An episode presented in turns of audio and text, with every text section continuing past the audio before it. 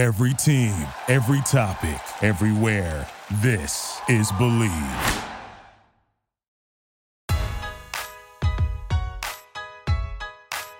All right, everybody, welcome back to another episode of Mamba Moments. With my new position at Lakers Nation, we are continuing the Lakers Nation theme. We have here Ron Gutterman, Lakers staff writer, podcaster extraordinaire, editor of Angels Nation, uh, writer at Rams Newswire, Raiders Newswire, and of course, lifelong Kobe Bryant fan and expert. Ron, how are you doing today? Doing great, Skylar. Thanks for having me on today. Hey, my pleasure. So, the main thing here is that Ron and I actually both wrote articles on the same day to commemorate the 11th anniversary of the Lakers Celtics championship. Me writing top five moments, and Ron writing his article covering this day in history and giving a really awesome, quick overview. So, Ron, the first question I want to ask you here, going back to that championship, is what happens if Kobe doesn't win that championship? And the follow up is, what did that championship really do for his legacy? Well, I mean, look, if if they don't win that championship against the Boston Celtics, I imagine there is some pretty hefty change in Los Angeles. Um, I know they had just won the championship the year before, but Kobe's whole goal for pretty much his entire tenure as a Laker was to defeat the Boston Celtics, and that 08 loss it stung him more than anything in his 20 year career. So I imagine a second loss to the Celtics. Probably it makes him put some pressure on the Lakers organization internally to go out and make a big splash. And, you know, that splash could have been Chris Paul, but there, there could have been a big splash there that followed such a monumental loss, especially after losing in 08 as well. Wow, absolutely. And what do you think was the main thing winning that night did for Kobe Bryant's legacy? Well, in 2009, Kobe winning against the Magic cemented that he could do this on his own without Shaq. He didn't need Shaquille O'Neal to win championships. But 2010, it brought something extra. It wasn't just about, hey, I can win without Shaq. It's, I am one of the greatest to play this game. It, there's no doubt about it. I have proven that by winning three championships in the early phase of my career. And I've also completely reinvented myself. And I've won two with a whole new team that's built around me, not that's built around Shaq, not that's built around me and Shaq. I can build a dynasty with myself and people that complement me.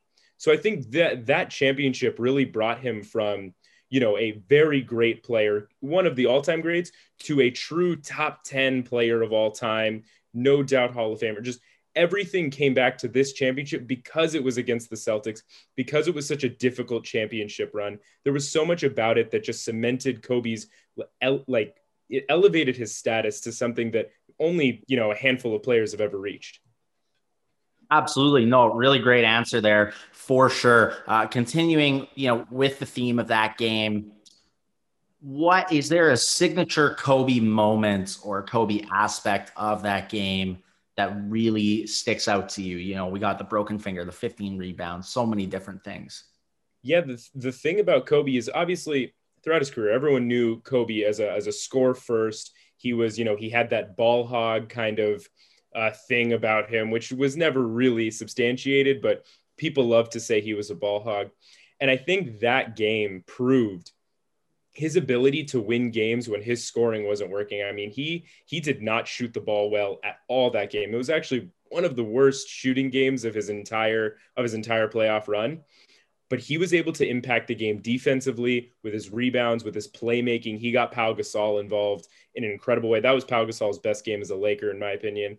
Um, he he got Pau Gasol involved, and so I, I just thought he he did a remarkable job in that game seven. And, and the signature moment I think has to be, you know, there's so many great moments from that game, but the signature moment has to be the pass to, to Ron Artest for the game cementing three. I mean, Kobe, his whole career, he's the ball hog. He's the score first. I'm going to get mine. Well, in the final moments and in the biggest moment of the game, he was double teamed and he found the open teammate who hit the big shot. So I, for me, that has to be it. Absolutely. I think that's a great call. Uh, Kobe passed me the ball. Iconic moment that we never would have seen had that not happened. And what an incredible series, what an incredible moment that was. You know, uh, we both wrote about the Sasha Vujacic three free throws, as well as, you know, Kobe and Pau's relationship. And do you have any insights or thought in particular? Something I really liked from that game was when Sasha and Kobe sort of touch heads at the end. And Kobe knew how much that meant because uh, that clip is shown a lot less than Kobe sort of giving it to Sasha in practice. So, you know, as someone who has followed the Lakers your whole life and covers them now, do you have any thoughts or insights on Kobe and Sasha's relationship? Well, I mean, look, how that Kobe, played into the free throws. Yeah, yeah. Kobe, uh, well, if you recall, uh, when Kobe had some post retirement moments with Luka Doncic, he said that everything he learned about the Slovenian culture and that that language, he learned it from Sasha Vujacic. So it was very clear that him and Sasha were very close, and that that you know Mamba mentality, the way he pushed him, the way it was something that Sasha actually appreciated. So I really think that they had a very close relationship, and for Kobe, and I, you know, Kobe obviously doesn't dictate who shoots the free throws in the big moments, but if Kobe wants the ball in the final moments of the NBA Finals, no one else is allowed to touch the basketball. You give the ball to Kobe. So for Kobe to say, you know what, like Sasha, I trust Sasha. He should be on the floor. He should have the ball in his hands in this moment because I know he's going to drill two free throws when I need him to. I think it shows the the mutual respect that Kobe had for Sasha and Kobe had respect like that for a lot of the role players that played with him throughout the years, but Sasha he he had a different level of respect that he didn't really exhibit for anyone else as openly as he did with Sasha. Absolutely. No, I, I couldn't agree more with that. And something you wrote about in your article was that we expected LeBron and Kobe to face off in the finals this year. I've gotten to talk about LeBron and Kobe with lots of people and get really interesting insight. But, you know, from that perspective, what do you think would have gone down if in 2010 the Cleveland Cavaliers with LeBron James and Kobe Bryant played in the finals? And how do you think that could have even changed the NBA? Yeah, I mean, look, the the big the big year that LeBron was supposed to meet Kobe in the 09. finals was 09 when when the Magic somehow won the Eastern Conference. I'll never understand how how the Magic won that series, but it, that was supposed to be the year. But 2010 was another good opportunity. I believe the Cavs went home in the second round. They lost to the Celtics. If if the Cavs beat the Celtics, they make it to the finals. LeBron will not lose to the same opponent twice um, he wouldn't have lost to the Magic again. I really, I firmly believe the Lakers win that series. Of course, yeah. I don't think the Cavaliers were very well constructed outside of LeBron. But man, you know, Kobe and LeBron during their careers, we didn't see a lot of their relationship. They were always playing on different teams. You never saw you never saw a ton of moments when they would meet for, you know, the Olympics or the All-Star game. You would see that that brotherhood that they had, but it was never open all the time. Once Kobe retired and LeBron came to the Lakers, you saw that they were actually very close. They they talked all the time. They were truly very good friends. And so I think that 2010 finals, had they met or in 09, I think it would have been a really awesome moment and it would have shown the brotherhood that they've formed over the years in the NBA. Um, yeah. I think it would have been really beautiful to see. And I, I wish we got that. That's, you know, I think the biggest regret of LeBron's career, the biggest regret of Kobe's career, they both said that um, they wish they could have played alongside each other uh, or against each other in the finals. And I know the fans wish they had that moment too. Absolutely. No, I couldn't agree more. I think that LeBron Kobe final uh, would have been one of the greatest moments in NBA history, would have been another notch in their debate. We sort of saw the Patrick Mahomes, Tom Brady uh, matchup this year. And well, there's quite a bigger age difference in that case. If that debate ever happens, you have the head-to-head finals matchup. So that would have been really interesting to see. And Ron, something I want to know with you, I know that with Lakers Nation, you've talked a lot about, you know, how Kobe Bryant got you into basketball and got you into the Lakers. So was there a specific moment or something and something very specific about Kobe Bryant that really made you fall for that or get involved with the Los Angeles Lakers? Well, I mean, I, I recall I, I started watching the Lakers. I think I was about five or six years old, very young. Kobe, um, Kobe is willing this just horrible Los Angeles Lakers team to the to the playoffs year in and year out. You know, it's that 05 06 team where Kobe's averaging 35 a game and they're barely over 500. Um, watching those games that season, my, my dad showed me games. He took me to a couple games that year. Watching the way that Kobe just it, it, you know, we talk about LeBron, the way he's able to lift his teammates up.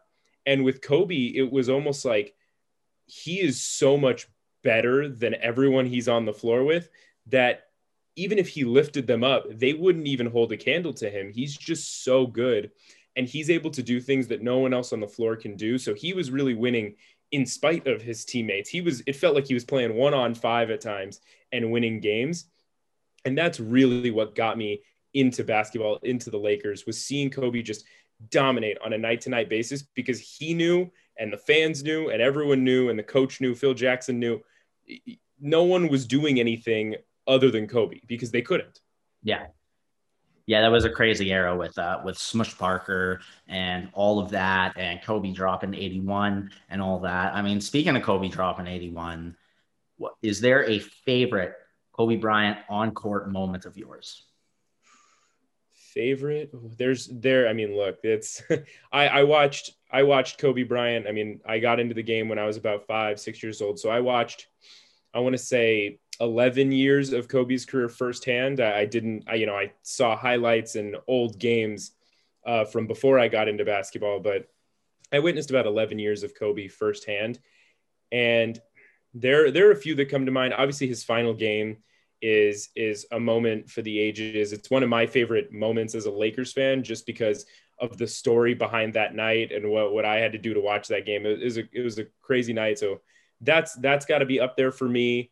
Um, winning that 2010 championship is up there for me. I think, uh, man, I, I would I would have to say I'd have to say his final night is uh, is definitely the number one.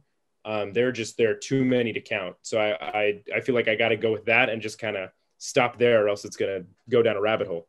Well, Matt, tell us more about Kobe's final night from your perspective, uh, where you were. I've, I've, mentioned on this podcast before, I actually got to fly out from Winnipeg, Manitoba, uh, day after I finished my business degree and go see Kobe Bryant's final game. Uh, he scored 60 points, you know, the whole farewell season, his body breaking down, and he somehow goes for 60. I'd love to know, you know, what it meant to you on a personal level and where you were and just any other thoughts and memories of that game. Yeah, so that that night uh, is is a crazy night. So I was a, I believe I was a junior or a senior in high school, uh, one of those.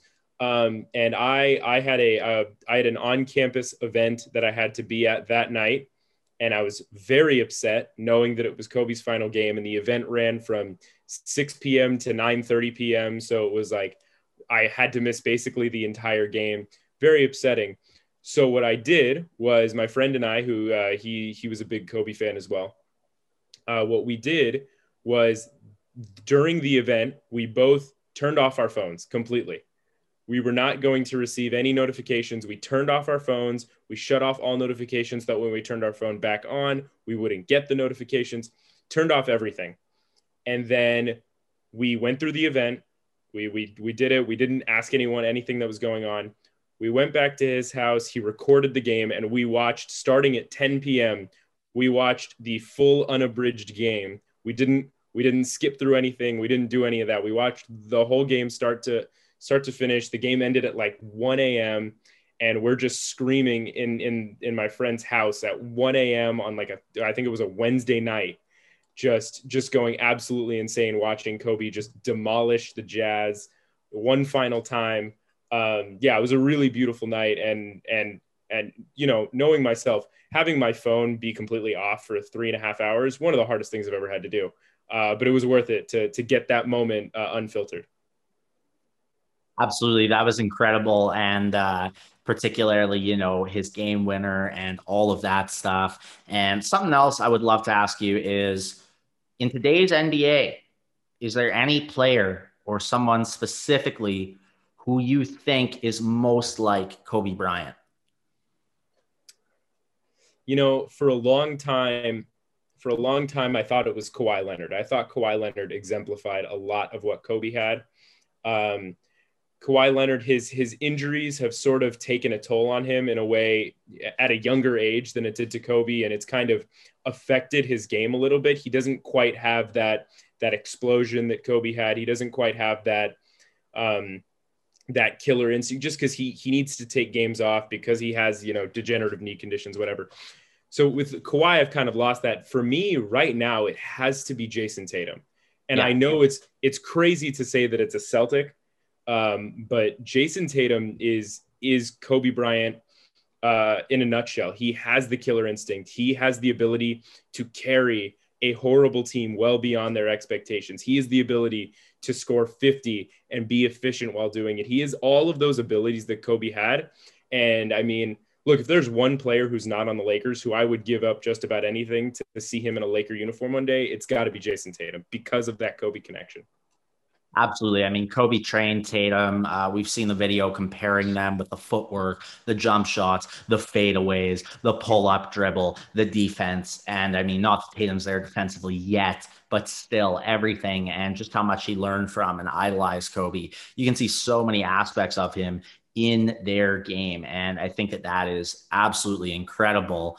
And so, with that, you know, I also wanted to ask is there any way that with Lakers Nation, is there any favorite Kobe story that you've heard during your time with Lakers Nation, whether through a fan, whether something you've had to cover, write about, or even throughout your life?